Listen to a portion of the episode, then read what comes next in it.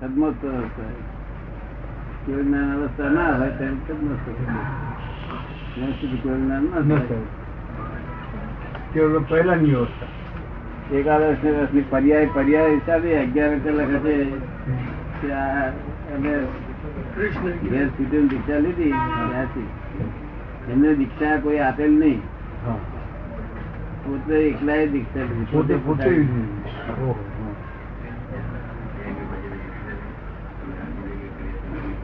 બધા તપ કરતા કરતા ખાવા પીવાના બધા સંયમ ભયમ બધું તપસ્યા થઈ પૂર્વાનુપૂર્વીય ચાલતા. પૂર્વાન અનુપૂર્વીય. હમ, ચાલતા એક ગામથી બીજે ગામ જતા શિશુ કુમાર નગર જ્યાં બાગ બાગ ત્યાં આવે હમ. ઈ- ઈ- હા. બધા હાથ સંકોચે ને. અને આમાં આખો સારમાં સાર શું કહેવા માંગે છે? એક એક પૂતગલમાં દ્રષ્ટિ રાખી ગયા ઉદ્ગલમાં દ્રષ્ટિ? અરે. માં રાખી. એટલે અંદર શું ચાલી રહ્યું છે ભાઈ? મનમાં શું વિચાર આવે છે શું જાય છે બધું આ મન બુદ્ધિ શું કરે છે શું કરે છે બધું આની અંદર શું વિચાર ચાલી છે? એમાં જ બધું જોયું છે. શું કહે છે? અને તમારે એમાં જ જોવાનું છે જોવા જોવાનું નથી. પોતા પોતાના પૂતગલમાં જ જોવાનું. શું ચાલી રહ્યું છે. જ્ઞાતા અવસ્થા પરમાનંદ પોતે જ્ઞાતા રસ્તા એ બધી જ્ઞેય કહેવાય. અને દ્રશ્ય કહેવાય. જ્ઞેય ને દ્રશ્ય અને આપણે જ્ઞાતા દ્રષ્ટા એ સ્વભાવ જુદા. એ એકલો આ પૂતગલમાં એક પૂતગલમાં દ્રષ્ટિ રાખી છે એનું કહેવાનો ભાવ એટલો છે. સદમસ્ત અવસ્થા એટલે તે નામ ના થાય તેમ સદમસ્ત અવસ્થા કહેવાય.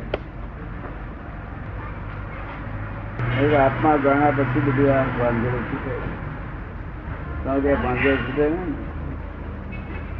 આત્મા જાણ્યા પછી એનો સ્વાદ આવે. સ્વાદ આવે એટલે આ બધું બે સ્વાદ લાગે. કેવું બેસવા એની પુસ્તક વાંચવાનું ના કર્યું છે ને?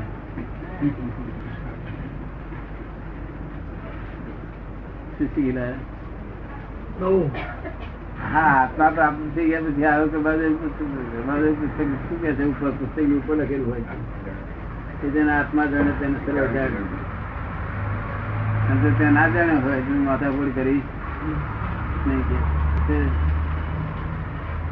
આત્મા જાણ્યો હોય તો જાણ કે જાણવા જેવું છે. બધું જાણ્યું છે, પછી કશું બાકી નહીં રહેતું આત્મા આત્મા. જાણે ક્યારે કહેવાય કે હાજર રહે, નિરંતર હાજર રહે ચાલે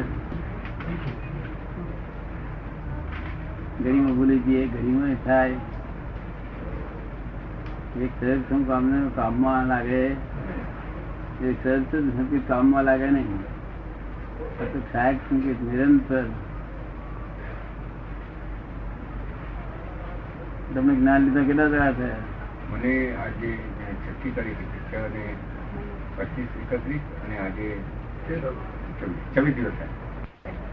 હું જોઉં છું એને ફક્ત. હા. સમાન ભોજક જુદા ને? હા બિલકુલ જુદા. હે? બિલકુલ જુદા. બધી આ તમારે શું પાડોશી તરીકે એનો ધર્મ બજાવવાનો રહ્યો તમારે કેટલીક વખત ધર્મ બજાવતા પણ આપણને મુશ્કેલી લાગે છે. ધર્મ બજાવવાનો વખત ધર્મ બજાવતા થોડી મુશ્કેલી લાગે છે? કેટલી વખત ધર્મ બજાવતા મુશ્કેલી લાગે છે. હા. ભોજક કહેવા કહેતા કહેતા રહી જાય છે પછી કહેવાય છે. બરોબર ને? પછી મૌન રહેવાનું પછી મૌન રહેવાનું. પછી મૌન થઈ જવાનું. પોતાનો આરો ના મળે. શું કરવાનું માગે છે કે આત્મા છે એ તો ભગવાન જ છે બહાર પ્રકૃતિ છે તેને વિતરાગ બનાવો શું બહારની પ્રકૃતિને વિતરાગ. બનાવી રહ્યા છે લોકો. કઈ રીતે બને રેડી એ માર્ગ જે જાણે એ તો એનું પેલા આવે. આ પ્રકૃતિને પણ વિતરાગ બનાવી મારી પ્રકૃતિ વિતરાગ છે ને? પ્રકૃતિ ફેર પડે થોડો ઘણો. ઘણો પડી ગયો છે. હે? ઘણો પડી ગયો છે. વિતરાગ છે તે બનાવવાની. રૂપાળાદેવની ખબારી બધું થઈ ગયું આપણે બનાવવાની અને મેરેજ થઈ જ જાય. મારી આજ્ઞામાં રહે ને એટલે પ્રકૃતિ વિતરાગ થયા જ કરે. તારે કશું કરવા પણ નહીં. કરવા પણ તો કરતા થાય પાછું આજ્ઞા મરે થયા જ કરે. પ્રકૃતિને વિતરાગ બનાવે. પ્રકૃતિ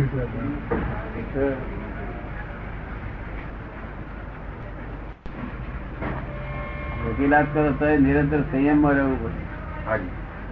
તો સંભાવ અધિકાર કરો છો કે નહીં? કરું છું. અમે તરત નિરંતર સંયમમાં રહેવાનું. નિરંતર સંયમમાં. વિષયોનો ત્યાગ કર્યો છે. અને કટાયોનો સંયમ કર્યો છે. કટાયો ન શાંત થઈ જાય. તો સંયમમાં આવે. કટાયોનો ક્ષય થઈ ગયો એટલે સંપૂર્ણ સંયમ આવી ગયો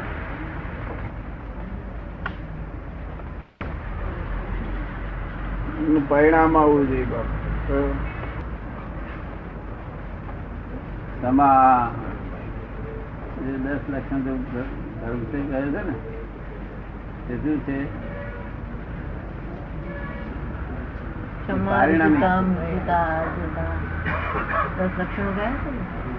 ઈશ્વરી નહીં. તમા આવી ક્ષમા.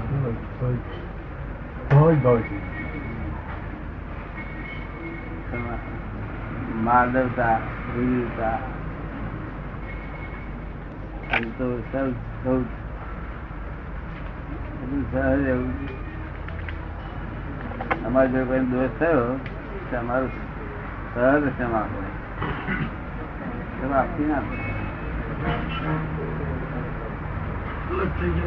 સહજ ક્ષમા ક્ષમા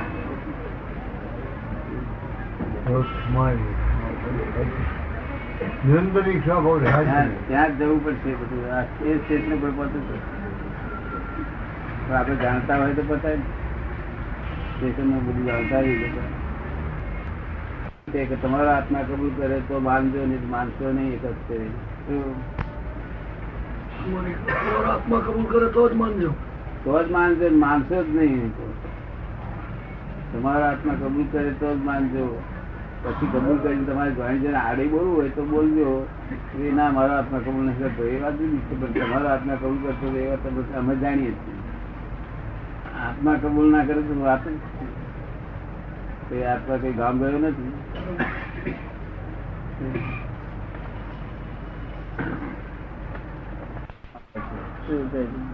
અજીવને જ જીવ માને છે. નહીં અજીવને જ જીવ માને છે. ભૂલ તેથી પ્રાપ્તિ થતી. એટલે જીવ એ જીવ છે અને અજીવ એ અજીવ છે એવું બે ભેદ ભેદ જ્ઞાન જેને હોય ભેદ જ્ઞાન ભેદ વિજ્ઞાન વગેરે કશું શીખવાનું પડે આને નિશ્ચય વ્યવહારનો લાઈન ઓફ ડિમાર્કેશન આવી કે આ આટલો ભાગ વ્યવહાર ને આટલો નથી. અને વ્યવહાર તે પાછો શુદ્ધ વ્યવહાર જોઈએ કેવો? સદ વ્યવહાર નહીં. સદ વ્યવહાર કમિક માર્ગમાં હોય. આમાં શુદ્ધ વ્યવહાર. કેવું? શુદ્ધ વ્યવહાર. હા હું ભૂપેન્દ્ર કરીને જોઉં તે બધા આખો ત્યાં દેહાધ્યાસમાં જ છે. આખું જગત દેહાધ્યાસમાં. સાધુ સંન્યાસીઓ આવું દેહાધ્યાસ ભૂતકાળથી જોયું ને એને વર્તમાનમાં જોયું ત્યારે આપણી સાધારણ દ્રષ્ટિ તો આ જ છે. હમ. જગતને જોવાની આપણી સાધારણ દ્રષ્ટિ તો આ દેહાદ્યાસ જ છે. દર્શન દાદા અંશિક કહી શકીએ આપણે. દેહાદ્યાસ દેહાદ્યાસથી જે જોવાય તે અંશિક કહેવાય સમગ્ર ના હોય. સહાધ્યાસ જગત દેહાધ્યાસમાં જ પડેલી આપણે દેહાધ્યાસ જ છોડાવીએ છીએ. છોડાઈએ કે દેહ તે હું બોલું છે તે હું બોલું છું. મન વિચારું છે હું વિચારું છું. એ બધું આપણે છોડાવી દઈએ એને ફાઇલ તરીકે ગણીએ ફાઇલ. એટલે પોતાનું મનાય જ નહીં. પોતાનું પણ આવી એ દેહાધ્યાસ છૂટે કહેવાય? છૂટે દેહા દેહા દેહા નહીં કરતા તું કર્મ. કર્મ કરતા નહીં. ભોગતા નહીં એ રીતે તમે કહ્યું ને પ્રાપ્ત ને ભોગો પ્રાપ્ત ને ભોગો એ રીતે. છોકરો ચલાવે છે બધું?